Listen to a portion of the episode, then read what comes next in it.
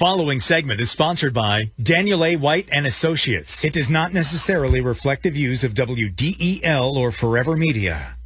Rick Jensen on 1150 AM, 1017 FM, WDEL. Well, yeah, you know, uh, Dan White and Associates, they are professionals specializing in retirement income. I've been a client for many, many years and ever so thankful. Andrew Woods on the phone. He's with the Middletown office of Dan White and Associates. Andrew, how you doing, sir? Doing great, Rick. How are you? Good, good. By the way, uh, great seeing you at the Blue Rocks baseball game.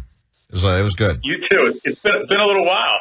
I know, right? So, uh, yeah, and, and here's the thing that I noticed most about you and Dan Simon and and a few other guys there. Uh, you all been hitting the gym real hard. and I was like, whoa, guys.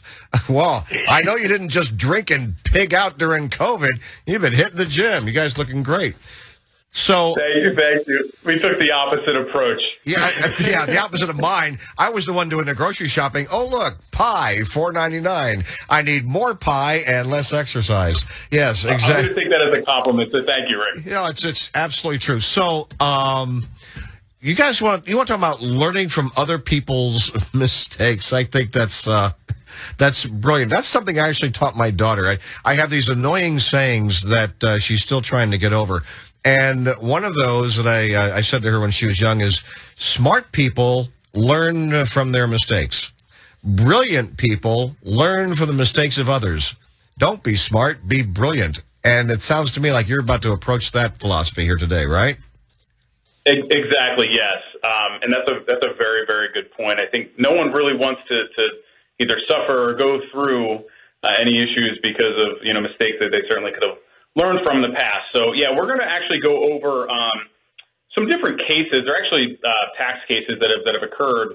Um, working with Dan, we get we get information and you know uh, whether it's articles or things like that uh, that go over mistakes that people have, have, have uh, experienced in the past, and sometimes they're just you know legal situations, uh, but things that we do need to be aware of, especially uh, because you know a lot of times we are working with, with people's life savings when it comes to their retirement. So yeah. you know, very important to make sure that they are avoiding these types of mistakes.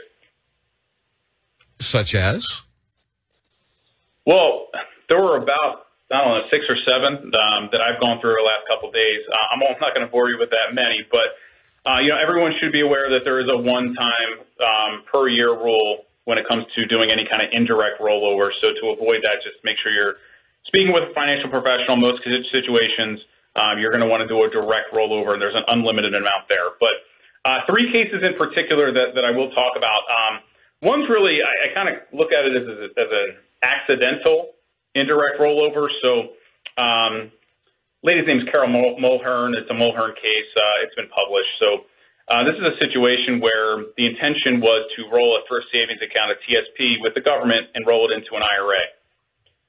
Now, going through this process, um, back then there were forms. Now it's, it's typically done online, but sure enough, she checks off the wrong, wrong box. Oh.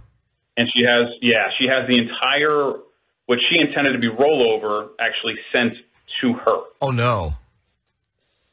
Yeah. So um, in that type of situation, if you, if you do any distributions from a from a qualified plan, IRA for I'm sorry, not IRA, uh, 401k, thrift savings plan, there's a mandatory 20 percent requirement that they're going to withhold for, for federal taxes. Well, she got a check for about 20% less, and obviously she was a little upset. Now, she took this to court. Um, all kinds of things happen, but um, in that type of situation, if you make a mistake, you're probably going to want to try to undo it if that's possible. And if it's not possible, uh, that 20% difference, she could have made that up by moving some of any additional assets that she may have had to make up that additional um, difference into her IRA account.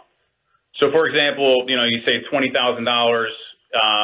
You know, just some basic, simple math here, but twenty twenty thousand dollars went to the IRS that that technically shouldn't have because you wanted to do a direct rollover. You could take twenty thousand dollars and then shift that into your IRA. That would have made up the difference. Well, I have a question because it went to court. Was she able to unring that bell? Well, um, that said, we don't know whether she rolled over any assets at this point. So oh. It wasn't disclosed. Wow. Um, but she, she tried to, she basically, it sounds like tried to ignore it and then try to take uh, thrift, thrift savings plan to court, uh, which was unsuccessful. Oh, God. No. Yeah, yeah, that's the thing. Uh, have the institutions wire the money to each other. Don't ever uh, get that check. And if you get the check, oh my gosh, uh, first thing you do is you freak out. And whatever you do, don't deposit it, don't do anything, and uh, and call the institution who's going to set up your uh, your rollover IRA and say, "Oh my God, I got the physical check. Please come take this from me. Let's pretend I never got no, it." No, right? Yeah, and, and Rick, one of those things, a lot of companies are required to send checks, but just make sure they're not made payable to you. They want to be made payable to the financial institution in which you're rolling it over to. Yeah, big time. Big time. Do you want to share another one? Yeah, um, I'll go over just a couple others. One's a situation, uh, Dr. Fitzpatrick's was getting a divorce, right? And they had agreed that he was going to shift $100,000 of his IRA to his now ex-spouse. Well, to satisfy, what he did is he took two distributions out of his IRA and just tried to give it to her. Oh, um, oh no, no, no. Yeah, yeah. I mean, there's only two two real ways that you can basically transfer that money and, and keep it in the IRA status. It's a trustee to trustee transfer. He could have transferred it into her IRA account at another institution, or they could have retitled the account, that portion of the account in her name. Um, but because he took the distributions, he had to pay the taxes on the amount that uh, that he transferred over to her. Yeah, and, and, taxes and fees. Oh my gosh, that could be like fifty percent of the of the amount. It could be like half your money, right? Especially if he's a doctor and uh, he's making making good income too. So that that all got added to his taxable income. Not only is he losing the money, but you're right because of the divorce. But now you're talking about you know taxes and, and, and potential fees or penalties. Ouch! And what was the last one? So, and, and this is a situation that I actually feel like I come across every so often. Um, specifically, like me, probably once or twice in the last 12 months. Um, situation where, unfortunately, um, I see a lot of, uh, unfortunately, it's widows in particular, but um, spouse passes away, and they're not 59 and a half yet, but they just inherited a sum of money from their deceased spouse. And if they're not 59 and a half yet, all right, if they move that money into their own IRA or do what's called a spousal rollover, which a lot of times it's instinctual, you're going to roll that into your own IRA if that person needs money prior to 59 and a half, there is an early 10% penalty plus taxes. Now, in this situation, uh, name was Charlotte Gee. She basically rolled over $2.6 million of her deceased spouse's IRA into her own account, into her own IRA account. Okay. Prior to 59 and a half, she took about $100,000, I'm sorry, about a million dollars in distributions. Oh, uh-huh. She had, she had to pay taxes plus an early 10% penalty. She could have avoided that if she just put it in the inherited IRA status.